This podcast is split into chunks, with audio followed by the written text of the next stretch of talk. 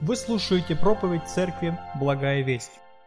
Мир вам, Церковь Божия, братья, сестры, гости, кто онлайн к нам подключился, всех приветствую. Любовью Господа нашего Иисуса Христа. Слушал речь Игоря перед молитвой, и хотелось сказать «Да, брат, аминь». Вот. Мы стоим на пороге перемены, если даже точнее сказать, они уже начались и идут. Вот, и вот если посмотреть как-то в новейшую историю нашей страны, то 90-е годы, наверное, они были такими тяжелыми, когда действительно, надо сказать, шла смена формаций экономических, когда мы от капитализма, от коммунизма переходили в капитализм, когда на смену плановой экономики пришла рыночная.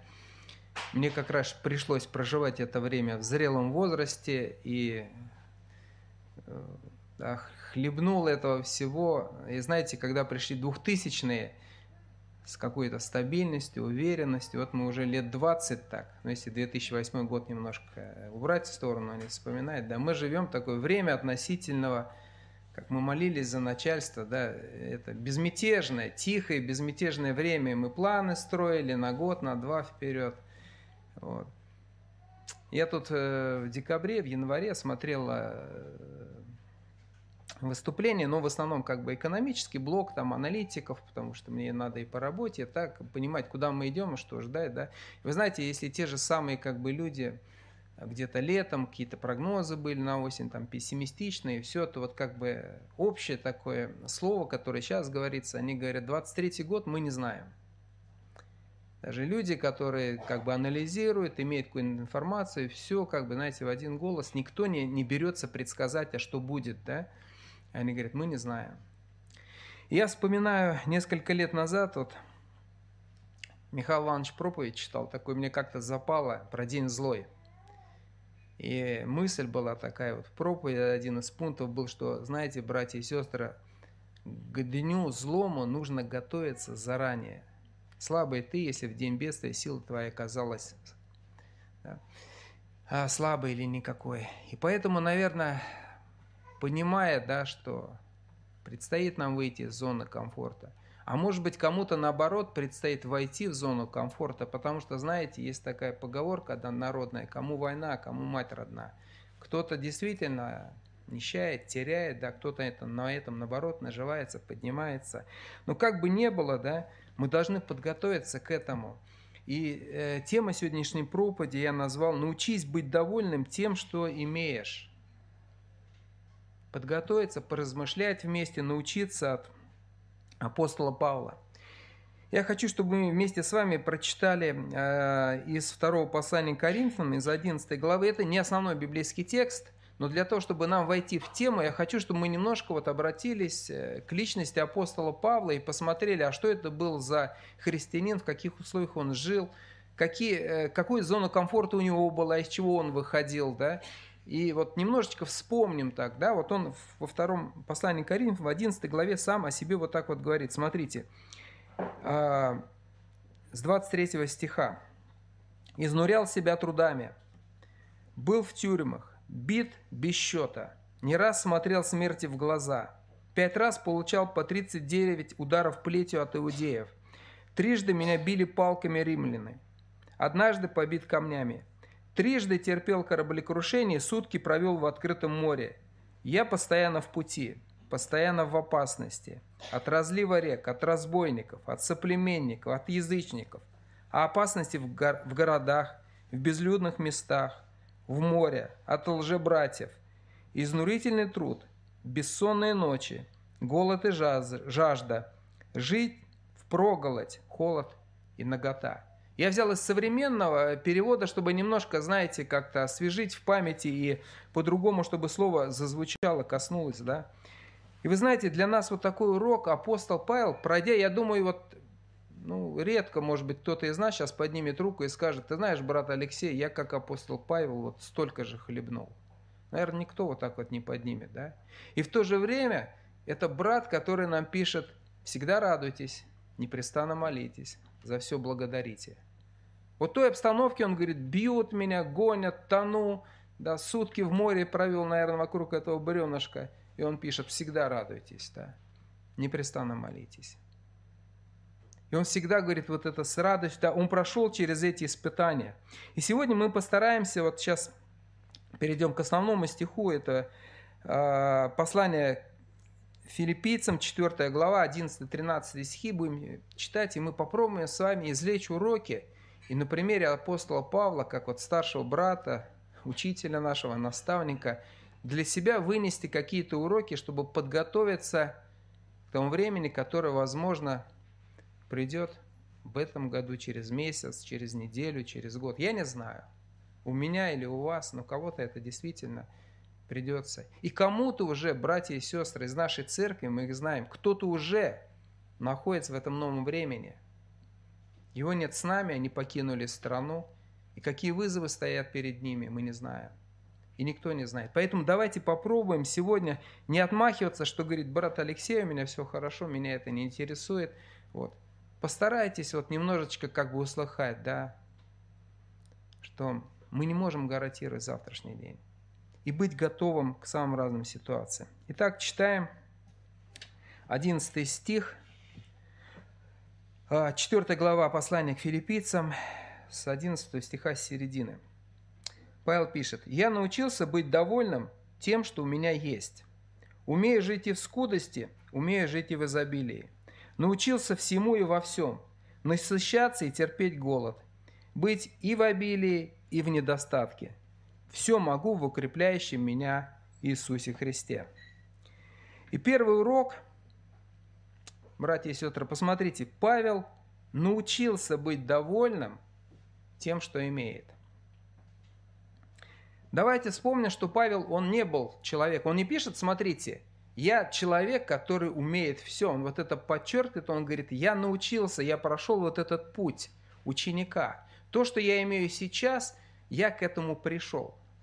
Давайте вспомним, кто Павел был, из какой он был религиозной среды. Фарисеи. Чем, э, что мы знаем про фарисеев, в чем Иисус Христос их обвинял? Они были сребролюбивые. Вот представляете, Павел, вот если э, вы возьмете какую-то группу людей или партию, например, то э, те, скажем, там положения, программы или убеждения, которые есть, а, они невольно как бы разделяются всеми членами этой партии. Вот. Если вы не разделяете, то, скорее всего, вы уйдете. Поэтому и Павел, выросший среди фарисеев, да, по, по мировоззрению, что, скорее всего, с большой долей вероятности, он был человек, который ставил себе задачу, нужно быть богатым нужно зарабатывать деньги. И действительно, вот, ну, без осуждения просто надо понимать, что Ветхий Завет, да, если читали, смотрели, то Господь говорил, если ты будешь верным, если ты будешь э, благословенным, будешь ходить по по моим заповедям, я благословлю тебя. У тебя и поля будут рожать, и овцы будут в законе, и виноград, и все. И где-то вот фарисеи взяли вот это, им понравилось, и, наверное, у них такое было учение, что надо быть богатыми. И Павел, он прошел вот этот путь от человека, когда он начал осмысливать, да, идти, разбираться в этом, а как должно быть. И он пришел к тому, что написано потом далее, мы будем второй текст смотреть еще, э, послание к Тимофею, «Великое приобретение – быть благочестивым и довольным». Посмотрите, это приобретение, это не то, что нам сами дано с рождения или с верой мы получили, это приобретено Павлом. То, что он приобрел по пути своего ученичества. Он говорит, я пришел к тому, что я доволен. Вы знаете, если вспомнить историю, кто-то, может быть, помнит Великая депрессия, это начало 30-х годов. Э, ну, по размаху скажу так, вот в Америке в некоторых отраслях закрытие рабочих мест или падение производства доходило до 50%. Вот представьте, каждый второй потерял работу. И это не просто было, да, что где-то вот нищие стали еще и нищими, а богатым было хорошо. То есть вчерашние миллионеры, которые ходили, ездили на роскошных авто, посещали богатые рестораны, они в миг обанкротились. Есть история, хранит немало случаев, когда люди не смогли пережить изменения вот этого своего уровня достатка и кончали жизнь самоубийством. Поэтому то, о чем говорит Павел, о чем мы размышляем, очень важно для нас с вами, братья и сестры, чтобы не впадать в депрессию, да, в недовольство, в ропот, а войти в любое время который, который нам предстоит проходить с приобретением твердо. И первое, наверное, что я хотел бы напомнить истину, которая записана в 11 главе послания к римлянам. Мы, кстати, уже и гимн пели, напоминающие нам об этом, да? О том, что, братья и сестры, мы с вами здесь странники и пришельцы. Мы странники и пришельцы. Наше жилище на небесах. Давайте мы прочитаем. Я э, взял из современного перевода, поэтому вы послушайте лучше современный перевод, потому что я понял одно. Когда смотришь синодальный, а звучит с кафедрой современный, то немножко теряешься. Попробуйте просто вот на слух, я вам прочитаю. Мы, может быть, решим с братьями, э, с операторами, чтобы у нас тоже появился современный перевод, и мы могли тоже и глазами его. Посмотрите, 11 глава с 8 стиха. «Благодаря вере Авраам повиновался Божьему зову и ушел в землю, которую должен был получить во владение. Он ушел, не зная, куда идет. Благодаря вере он поселился чужаком в обещанной земле, живя как на чужбине, в палатках с Исаком и Яковом. Им было обещано тоже наследие. Ведь Авраам дожидался города, возведенного на крепком фундаменте, города, архитектором и строителем которого является сам Бог. Все они умерли с верой, хотя и не получили обещанного – но они видели обещанное далеко впереди себя и приветствовали его, и согласились с тем, что они не более чем чужаки, пришельцы на земле. Совершенно ясно, что люди, которые так говорят, ищут родину. Если бы они все время вспоминали о той, которую покинули, то у них был бы случай вернуться. Но теперь они жаждут лучшей родины, небесной. Вот почему Бог не стыдится зваться их Богом. Он приготовил для них город. Вот так вот ясно и четко статус, начиная от Авраама, про отца веры, до нас с вами, братья и сестры, мы с вами те же странники и пришельцы. Мы жаждем вот этой Родины небесной, которая впереди, которая обещана. Я сразу вспоминаю слова Иисуса Христа, когда Он уходит, Он говорит ученикам, я иду приготовить вам место. В доме Отца моего обители много, Иоанн в Откровении открывает эту картину, до нас доносит Божье Слово. Он говорит, я видел этот новый город, который с неба сходит, как невеста, украшенная для мужа своего. Я видел новую землю, ибо прежнее прошло, миновало, уже не будет. Я думаю, сегодня вот каждый, мы с вами вот такой себе вопрос задайте, да, вот есть вот это у меня понимание и жажда, и вот души, да, разума, стремление, вот мечта. Есть у вас такая, вот я, знаете, просыпаюсь иногда утром, да, лежу, смотрю, молюсь, благодарю за новый день.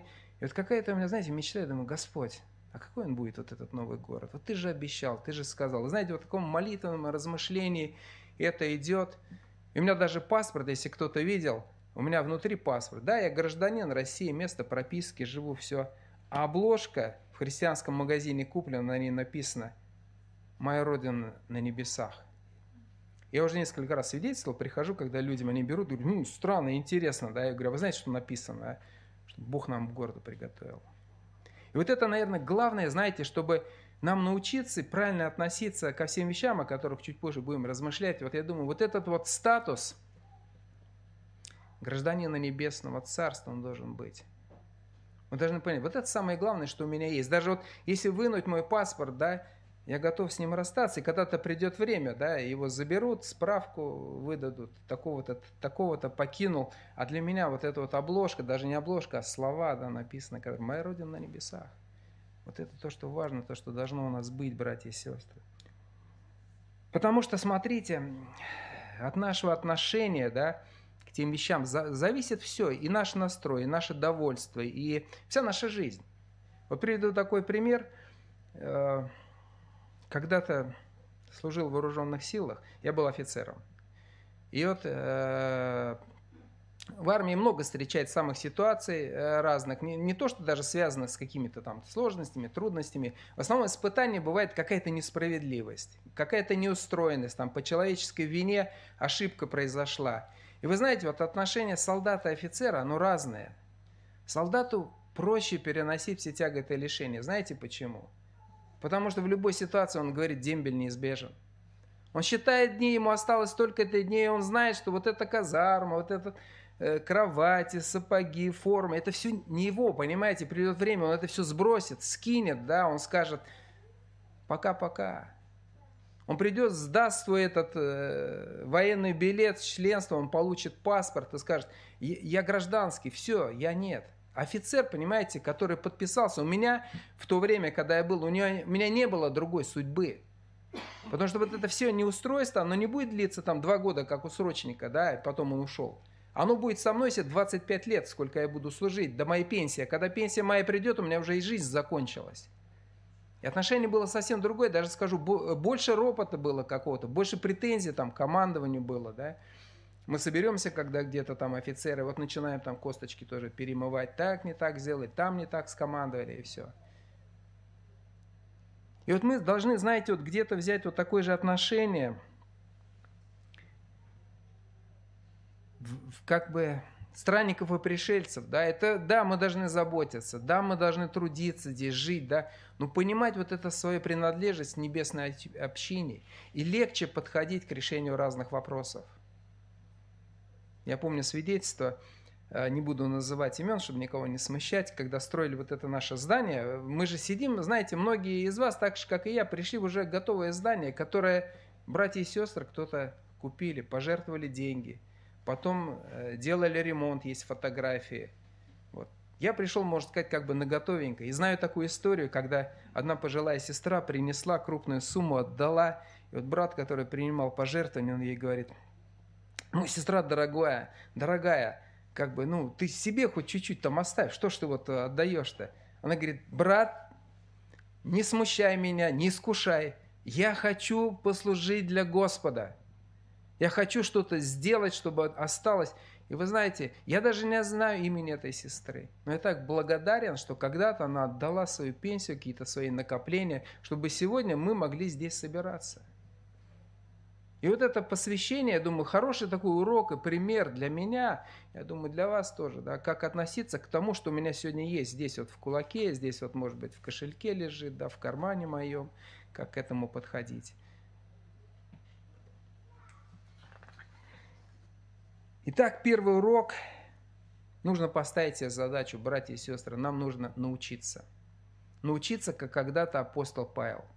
И второй урок, давайте обратимся к 12 стиху. Павел говорит, умея жить и в скудости, и в недостатке.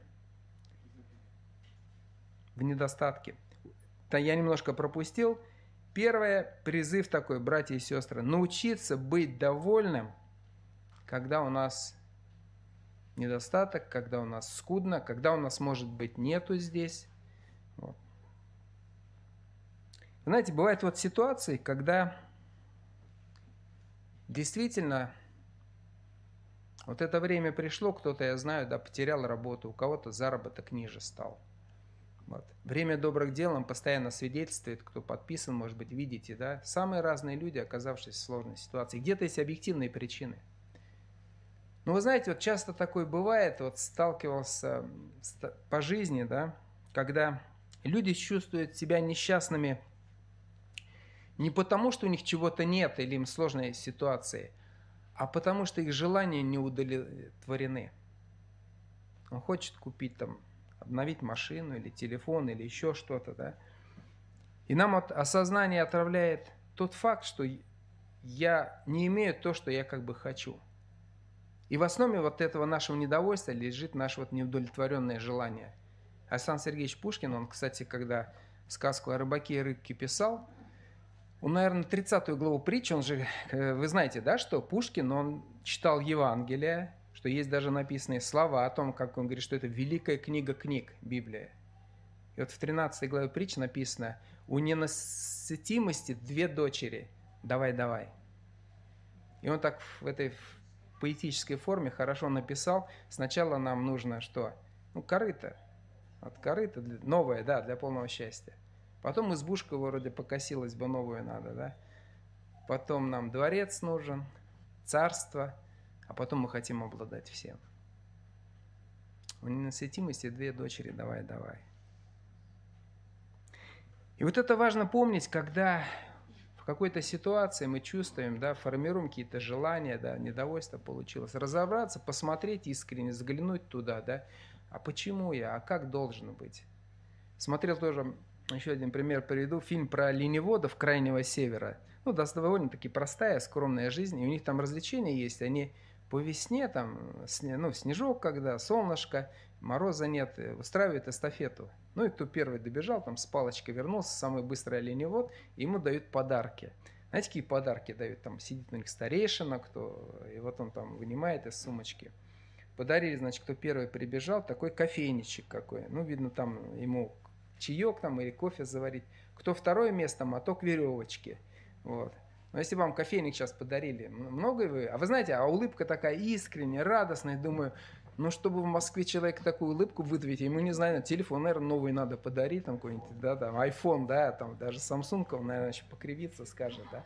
Вот. И в чем, да, небольшую подарили, в чем разница? Мы живем в одной стране, да, разговариваем на одном языке, да, одному подарили моток веревки, он радостный, да, а, а у другого, как говорится, да, у кого-то Ай, жемчуг мелкий, а у кого-то щи пустые. И это, понимаете, надо не забывать, потому что мы не можем, нам, понимаете, а, нужен какой-то измеритель или э, надо сказать, слушай, Алексей, ну а скажи, вот, вот что такое должно быть, чтобы вот мы сказали, вот это мы имеем, и мы должны радоваться. И вот в первом послании Тимофея, в шестой главе, уже мы сегодня читали, давайте обратимся, с шестого стиха мы прочитаем, что Павел пишет. Великое приобретение – быть благочестивым и довольным. Ибо мы ничего не принесли в мир явно, что ничего не можем и вынести из него. Имея пропитание и одежду, будем довольны тем. И вы знаете, если мы радуемся, имея хлеб насущный, у нас есть в холодильнике, что сегодня покушать. Мы одеты, я вижу, никого у нас раздетых нету. Вот это уже вот та духовная высота, братья и сестры, к которой мы должны стремиться. Даже не жилье, хотя тоже, может быть, два слова сейчас скажем. И вы знаете, для нас, как вот для граждан неба, Бог определил вот этот прожиточный минимум. Он через Павла говорит, есть хлеб, есть одежда, все. Ты должен быть благодарен. И, кстати, довольный, хочу немножко синонимов э, сказать, да, что это за слово. Внутренне удовлетворенный, радостный, достаточный, присыщенный. А вообще это слово существительное. Если с греческого перевести, то это как переводится довольство, достаточность. И вопрос, как насчет жилья, вы знаете, я не возьмусь, братья и сестры, сейчас какую-то истину вам сказать относится жилье к прожиточному минимуму или не относится. Потому что, да, свое жилье. Потому что, смотрите, ну, я вам дам пример, а вы же сами размышляете. Авраам жил в палатках, то есть у него жилье было. В то же время, когда к Иисусу пришли, он говорит, а сын человеческий не имеет где голову преклонить. В 2006 году у нас в церкви проезжал брат Хрипунов, если кто-то помнит в то время. И у него история была, его депортировали по-моему, с Узбекистана, если мне память не изменяет, он нас проповедовал, какое-то время жил, а потом переехал, по-моему, в Америку. Да? И вот он рассказывал свою судьбу, мне это запомнилось. За месяц до депортации он говорит, я выкупил квартиру, машину там все отделал, все, и строил планы, благовестие, все. Через месяц его посадили в самолет, спецслужбы отправили в Москву без квартиры, без машины, без всего. Посмотрите, судьбы наших братьев и сестер, которые еще год назад были с нами здесь. Сейчас они, некоторые, в другой стране, без жилья, находясь на жизненном перекрестке. Поэтому я думаю, вопрос, нужно ли вот, христианину ставить приоритет номер один купить жилье, я думаю, каждая семья или каждый человек должен решить сам для себя. Кого-то Господь видит как миссионера, и таких примеров много, и тогда жилье это будет где-то обременять. Да? Я знаю, например, с Женей, братом, разговаривал, э, с Настей, когда они были, они приехали, вернулись с Америки, и он специально говорит, нет, мы не хотим, я буду на съемной квартире, потому что я хочу знать волю Божью, как дальше Бог меня поведет и куда. И это мудрое, я думаю, правильное решение, да. А кто-то видит, что воля Божья ему остаться здесь, трудиться, там, корни пустить или еще как-то человек говорит, я ставлю задачу, да, мне жилье. Наверное, и это правильно. Пусть каждый человек для себя решит. Еще хотел коснуться немножко, знаете, братья и сестры, две ошибки, такие, которые всегда мы в крайности впадаем. И первая ошибка, знаете, умение довольствоваться малым не должно оправдывать нашу лень и безделье. Потому что такое, к сожалению, я вам скажу, я просто на работе с этим столкнулся, некоторые свидетельства были, когда женщина работает, разрывается, пытается заработать, да, а муж он сидит на диване, я за эту зарплату даже с дивана не встану. И, к сожалению, не берусь подсчитывать статистику, но я слышал точно такие же истории про верующих людей – и Писание, посмотрите, нам говорит, второе послание Фессалоникийцам, 3 глава, 10 стих, Павел говорит, «Если кто не хочет трудиться, то ты не ешь». И мы вспоминаем самую первую заповедь такое, да, пророчество, которое Господь сказал Адаму еще в Эдемском саду. В поте лица будешь добывать хлеб свой. Мы должны это понимать, это наша обязанность. Кто о своих родных не печется, тот отрекся и веры хуже неверного. Это может быть больше такой к братьям призыв, да, но и по-разному бывает. Бывает и брат, и сестра вместе работают. Ко всем нам, христианам, чтобы мы не забывали. Притча 12.27. Ленивый не жарит своей дичи, а имущество человека прилежного многоценно. Современный перевод. Лодырю добычи не видать, а у прилежного богатство и достаток. Мы должны вот это вот четко понимать, что это не значит прийти сейчас после собрания, вот брат Алексей хорошо проповедовал. Так, одежда есть, питание есть, все. Диван есть, жизнь прекрасна, радуемся, давай Бога прославим сейчас. Вот. Абсолютно нет. Мы должны честно посмотреть, э, задать себе вопрос в первую очередь, да, сказать, а все ли я делаю для того, чтобы заработать? Все ли я делаю для того, чтобы вот из этой нужды там вывести свою семью, какие-то деньги иметь, пожертвовать времени добрых дел, пожертвовать на ремонт, поддержать, купить все, что необходимо, распланировать. Я вам скажу так, что я ни в коем случае, братья, не хочу никого задеть или э, упрекнуть, если кто-то потерял работу. Я вам скажу так. Я в своей жизни полтора года не работал. Вот у меня был период, когда бизнес мой закончился, и до того момента, когда я вышел на работу, я полтора года не работал. И я прекрасно понимаю тех, кто, может быть, потерял работу, ищет, старается, все. Но я вам скажу так, эти полтора года я все время учился. Ну, с небольшими перерывами, летом там где-то, да. То есть в 9 утра я шел, открывал комнату, садился и начинал зубрить английский язык, изучать компьютер, сдавать экзамены. И так полтора года. Меня никто не заставлял ничего. Но я стремился. Поэтому надо посмотреть. Трудности, они вызваны какими-то объективными, вы ищете, вы прикладываете усилия, вы стараетесь, вы получаете какую-то профессию. Или вы сели на диван и ждете, говорите, ну все, минимум есть, Господь сказал, будем довольными. И вторая ошибка, которая бывает, вы знаете, что иногда Наша нужда или недостаток, или сложные обстоятельства, они вызваны не тем, что, знаете, мы мало зарабатываем, а тем, что мы не можем правильно тем, что зарабатываем, распорядиться. Притча 13.24. «Много хлеба бывает и на ниве бедных, но некоторые гибнут от беспорядка». Вот здесь важно, вы знаете, не только к процессу как бы зарабатывания мудро подойти, но, но и научиться правильно тратить. Один пример вам приведу. Брат один наш торговал пылесосами Кирби. Если кто-то не помнит, я вам расскажу, лет 10 назад они были популярны.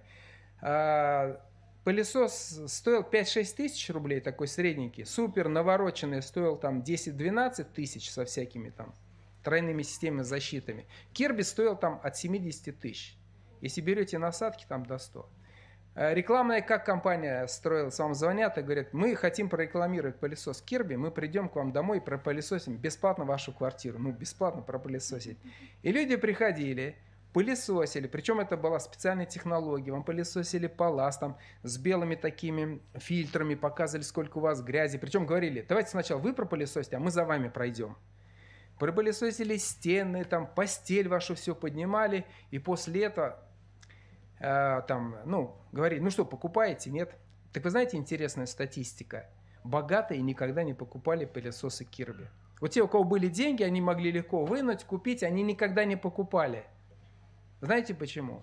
Потому что обычно богатый человек, вот когда он стал богатым, к этому моменту он научился не только зарабатывать деньги, научился и правильно планировать расходы. Прежде чем богатый человек что-то купит, он ответит на ряд вопросов. Сколько это стоит? Зачем это мне нужно? Вот, могу ли я без этого обойтись? Что на рынке существует? Да, и так далее, и так далее. Соотношение цена-качество и так далее. Когда богатые смотрели на этот пылесос Кирби, они говорят, ну не, ну что вы. Ну, я там за него 15 тысяч максимум отдам, 80. До свидания. Люди бедные, не имеющие вот этого э, такого разумного мышления, они принимали решения эмоционально. Пыли у меня столько, о, у меня тут, они вытащили отсюда, со стены, ему говорили, у тебя будет тут чистота стерильна, как в операционной. Ты не будешь болеть, ты будешь вообще сто лет жить и все. Человек, все, да, покупаем, идет. Кредит люди брали, чтобы купить пылесос. Кушать нечего, но зато пылесос за 100 тысяч стоит. Вот. И вы знаете, я хочу призыв такой, не буду дальше на эту тему говорить, у нас уже 20 минут осталось до конца собрания. Недавно семинар был, брат хорошо вел, который занимается финансовой тематикой. Учитесь, понимаете? Не просто заработать деньги, потратить их разумно, куда-то вложить тоже нужно учиться. Чтобы дети наши знали, что такое слово сказано родителями «нет». Я вот вырос в семье, ну, такой скромного достатка, я очень хорошо знал, что такое, родители говорят «нет, сынок». Нет. У меня велосипед был только детский, потому что взрослый, ну, денег не было, мне пришлось собирать на свалках там раму, там колесо, там где-то что-то по мелочам купил, сам собрал. Да. У нас порой, вот э, смотрите, идет ребенок и с айфончиком. Что такое iPhone, да? Вы поймите, iPhone это предмет роскоши. Вы можете те же самые функции выполнить на бюджетном Samsung, который в 2-3 раза дешевле. Вот, да. Но iPhone это же как? Почему? Потому что принимаем решение эмоционально. У всех есть, в классе уже у всех. Студент, который еще ни копейки своей не заработал, он уже с айфоном ходит. Да? И виноваты в этом родители. Мы виноваты. Мы должны приучать и правильно не только заработать, правильно расходовать, правильно подходить к этим вопросам и говорить нет. Третий урок. Нужно научиться жить в богатстве. Посмотрите, 12 стих Павел говорит, «Умею жить и в изобилии». Как герой одного известного фильма сказал, «Были бы гроши, как тратить нет вопроса». И вы знаете, я скажу, что задача научиться жить в изобилии гораздо, может быть, даже более большая, чем научиться жить а, в недостатке. Давай. И первое, что упоминание о богатстве, что вы вспоминаете из Евангелия? Я, например, вспоминаю трудно богатому войти в Царство Небесное. Моя молитва за пять лет до прихода в церковь «Благая весть», искренняя молитва была, я вам скажу, «Господи, избавь меня от богатства». Вот я еще Писание не знал, да, вот только начинал где-то читать, да, но какой-то вот такой опыт или все, да, он была, была искренняя молитва, говорю, Господи, избавь меня от богатства, я не хочу быть богатым. И с одной стороны, знаете, огромные препятствия, да, богатому войти, Иисус говорит, ну, как верблюду там в игольное ушко. А с другой стороны, посмотрите, Павел говорит, я научился жить в богатстве, в, в изобилии. Так в чем же причина? И вы знаете, причина не в том, сколько вы имеете, а как вы к этому относитесь. И вернемся к первому посланию Тимофея, 6 главе. Посмотрите, Павел пишет с 9 стиха. «А желающие обогащаться впадают в искушение и в сеть, и во многие безрассудные вредные похоти, который погружает людей в бедствие и пагубу. Ибо корень всех зол есть сребролюбие, которому, предавшись, некоторые уклонились от веры и сами себя подвергли многим скорбям. Посмотрите, желание обогащаться, сребролюбие – это основная проблема. Когда мы вот ставим себе задачу, я хочу быть богатым, я хочу заработать, да? когда вот это становится для нас целью такой, да, и вот в этом большая проблема. Фарисеи, не за того Иисус говорил, да, не, Писание их не осуждает за то, что они были богаты. Они были сребролюбивы, они любили богатство, они любили серебро. И цель их, и устремление их, они были направлены на это. И современный перевод хочу еще раз прочитать. Те же, кто хочет разбогатеть, попадается в капкан множества глупых и вредных желаний, которые тащат людей в пучину крушения и гибели. Посмотрите, то, что в синодальном переводе написано как сеть, в современном кап кап капкан, это, это вот любовь к богатству. Богатый юноша, помните, подбегает к Иисусу и «Господи, что мне делать, чтобы наследовать жизнь вечную?» Иисус посмотрел на него и что? И полюбил его. Мне так эти стихи нравятся. Я вижу вот этого парня, горящего, там, садика, да, говоря еврейским языком, который там с трех лет читал Писание, изучал, и он ходил, наверное, с этими спейсами и соблюдал, и мог на любой вопрос ответить богословский. Вот он подбежал, упал на колени перед Иисусом. И кажется, сейчас вот он его обнимет, брат. А Христос говорит, вот богатство у тебя есть, да, от него избавься и приходи. И что произошло? оно его держит богатство, сеть. Вот этот капкан, который схватил, он оп, а пойти-то не может за Христом. Господи, сохрани. И вот это, вы знаете, я думаю, важно очень помнить. И вот следующее, смотрите, попадается в капкан множество глупых и вредных желаний. В синодальном переводе безрассудные и вредные похоти. Похоти, какие-то сильные желания. Вы знаете, когда у вас нет богатства – то вы просто избавлены от множества мыслей, искушений. Что вам ходите, э, вы мимо, мимо какого-то салона дорогих машин спокойно проходите. Ну, что я пойду в салон дорогих машин, там 5 миллионов стоит какая-нибудь машина, у меня их нету. Мне переживать нечего, я спать спокойно буду. Сладок сон трудящегося. Много ли он съел, мало ли он съел, но богатство богатого не дает ему уснуть. Я думаю, братья и сестры, появись у нас вот огромные деньги, власть, возможности, то проснуться в нашей душе, в нашей плоти какие-то мысли, богатства, мечтания, цели, хочу того, хочу того, хочу этого. И как, да, и как вот этот юноша, который прибежал к Иисусу, да, с открытым сердцем, вот эта сеть потянет, этот капкан куда-то нас тащит. У нас ездил один коллега по работе, э, путешествовал несколько лет назад в Южную Америку, и он посетил две страны. Могу ошибаться, по-моему, Перу и Чили. Но они рядом расположены. Одна страна бедная, другая страна богатая. И вот он говорит, разница в менталитете людей. Та страна, которая бедная, он говорит, люди открытые, веселые, радостные, говорит, легко в общение вступают и все так. Он говорит, переезжаем в эту бедную страну, говорит, как в Москву приехал. Люди, говорит, закрытые, да, в богатую, богатую страну, он говорит, люди закрытые, и уже нету вот этого ни общения, ни радости, говорит, вот они, две страны, которые граничат, переехал границу, потому что те побогаче. И я думаю, вот это вот напоминание для нас. И в то же время, братья и сестры,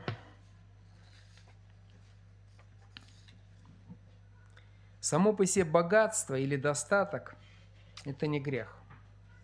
И если мы с вами так получилось, или заработали, или Господь нам дал, если мы правильно умеем этим распорядиться, то это будет огромным благословением. Ведь богатого и бедного, притчи говорят, создал Господь. Я вам приведу только такой пример. Слушал проповедь брата Виктора Резникова.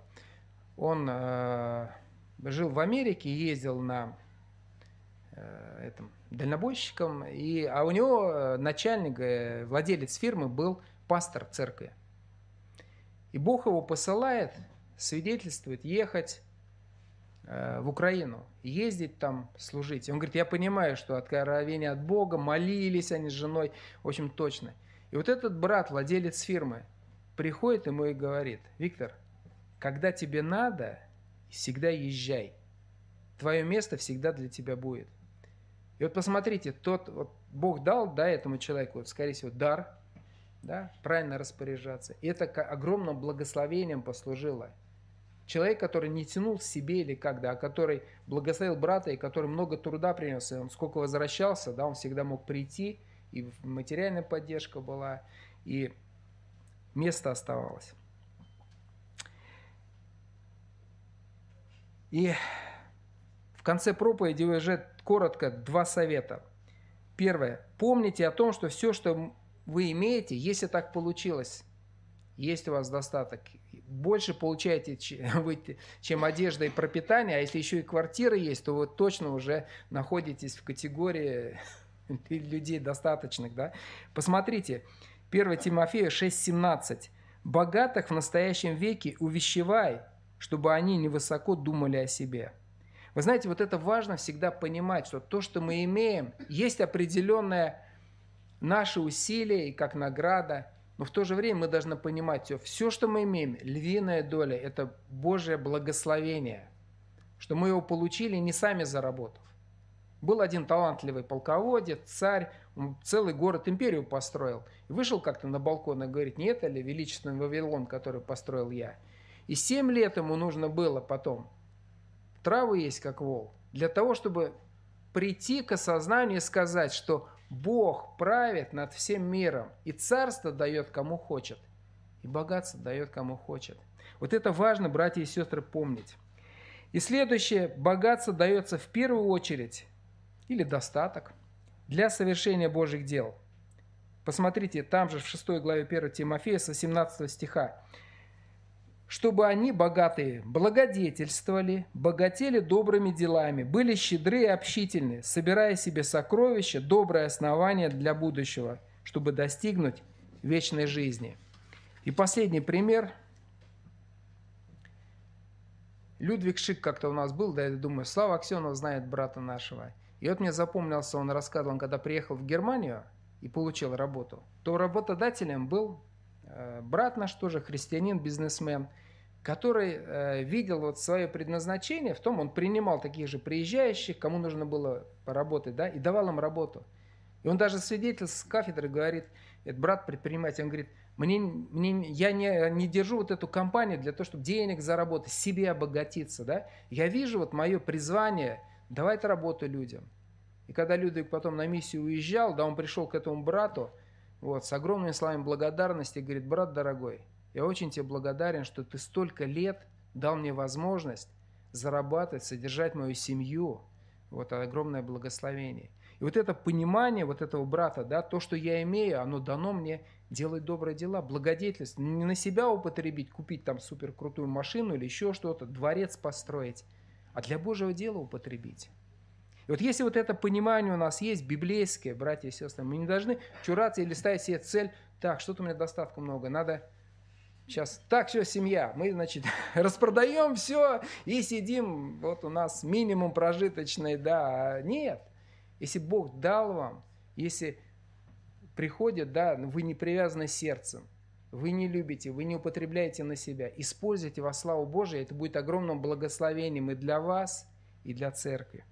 И последний урок, 13 стих из послания филиппийцам. «Все могу в укрепляющем меня Иисусе Христе».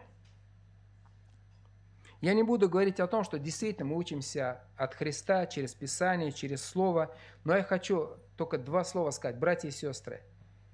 Во Христе в церкви ведь посмотрите, получать помощь от кого-то, давать ту же помощь. Мы не можем, сидя дома сами по себе, замкнувшись в своей вот келье, да? Когда Павел говорит, все могу в укрепляющем меня Иисусе Христе, он говорит, я могу жить, когда у меня будет скудно. Где? В церкви. Потому что церковь поможет, церковь помолится, церковь поддержит. Когда у меня будет достаток, я могу использовать эти средства во славу Божию, во славу Христа через церковь увидев нужду, отдав на благое дело, Где двое или трое собраны во имя Мое, там я посреди вас, сказал Христос. И давайте вот это не, будем забывать, да, что все могу в укрепляющем меня в Иисусе Христе, поставим запятую, в Его церкви. И в нужде, и в достатке. Я буду здесь среди братьев и сестер. И тогда и жизнь моя будет благословением и для меня, и для церкви, и для славы Божией. Помолимся. Господь, мы благодарны Тебе за Твою великую любовь, но самое главное, мы благодарим Тебя за тот небесный город, за ту небесную отчизну, родину, которую Ты предназначил каждому из нас. Благодарим Тебя, Господь, что Ты дал нам небесное гражданство, выкупив нас от греховной жизни своей кровью. И мы хотим жить для Тебя, Господь. Все, что мы имеем или не имеем, не только материальные средства, но наши дары, наши таланты, мы хотим употребить для славы Твоей. Благослови нас в этом. Благослови иметь довольные сердца, благодарные Тебе, Господь, когда нам трудно, когда мы, может быть, голодаем, когда мы проходим долину смертной тени. Мы не знаем, что готовит нам день завтрашний, но мы уповаем, что и в завтрашнем дне Ты будешь с нами, что Ты поможешь нам в нужде, что Ты протянешь руку помощи. Мы просим мудрости, если кому-то из нас Ты дашь достаток, Ты дашь нам довольно для того, чтобы довольно средств для того, чтобы прославлять Тебя. Ты дашь нам мудрости, Господь, чтобы это использовать для славы Твоей, для помощи нуждающимся, для добрых дел, Господь, чтобы люди, видя наши добрые дела, прославили Отца нашего Небесного и Тебя, Христос, за Твою любовь и Твою жертву. Благослови нас, Церковь Твою, во всякое время. На Тебя уповаем, Господь. Аминь. Местная религиозная организация Церковь Евангельских христиан-баптистов «Благая весть» зарегистрирована 24 июня 1999 года. ОГРН 103 773 974 3007